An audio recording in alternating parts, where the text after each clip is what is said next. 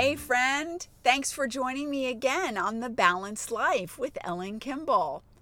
You know, I spoke recently about stretching being underrated. And you know what else is underrated a lot of times? You. Do you ever underrate yourself? That was something that I did for years, and a lot of other people did too, because I let them. I believed what other people said or thought about me or insinuated about me. I believed that the way that they treated me was okay because I tolerated it. I didn't really value myself. I underrated myself. So I am learning to value who I am and what I bring to the table. And you know what? You are an amazing individual. You bring so much to the table. You bring so much to life for those around you.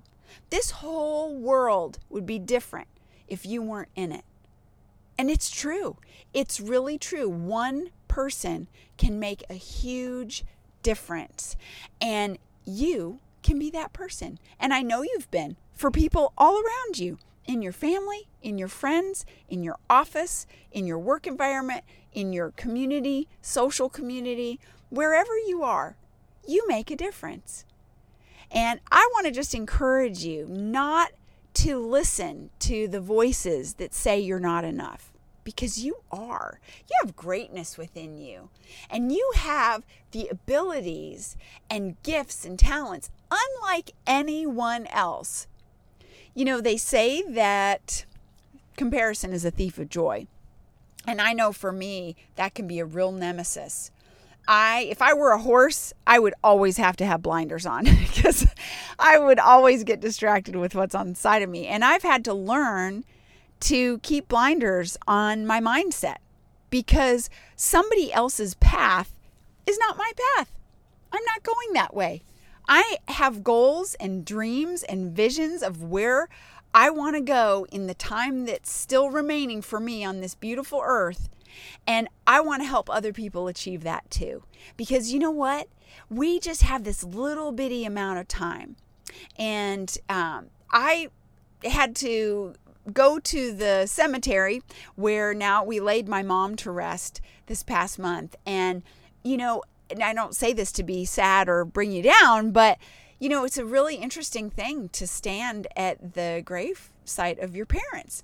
And it's so just ironic that you see these headstones. And I walked all around the cemetery. I've been there many times because my dad's been gone for 20 years. But I looked at their headstone, and there's this start date when they were born, and there's an end date. And then there's this little bitty dash in the middle that represents the whole life of an individual. The whole thing in this little mark. And you know what they always say, how will you make your mark? What would it, what will it look like while you're in the land of the living? Because I can tell you, I saw hundreds and hundreds of headstones. And there were hundreds and hundreds of little dashes. But I have no idea what any of those people did. I didn't know any of those people. But you, my friend, are still drawing a breath of air. You are still making your mark right here in the land of the living. You still have time to make an impact you still have time to sow those seeds of greatness, to really cultivate those dreams and passions that you have inside of you.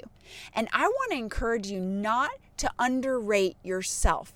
If you're living in a place where you have this mindset of, oh, I can't, I can't do that, or I can't afford that, or I can't make that happen, or I could never do that.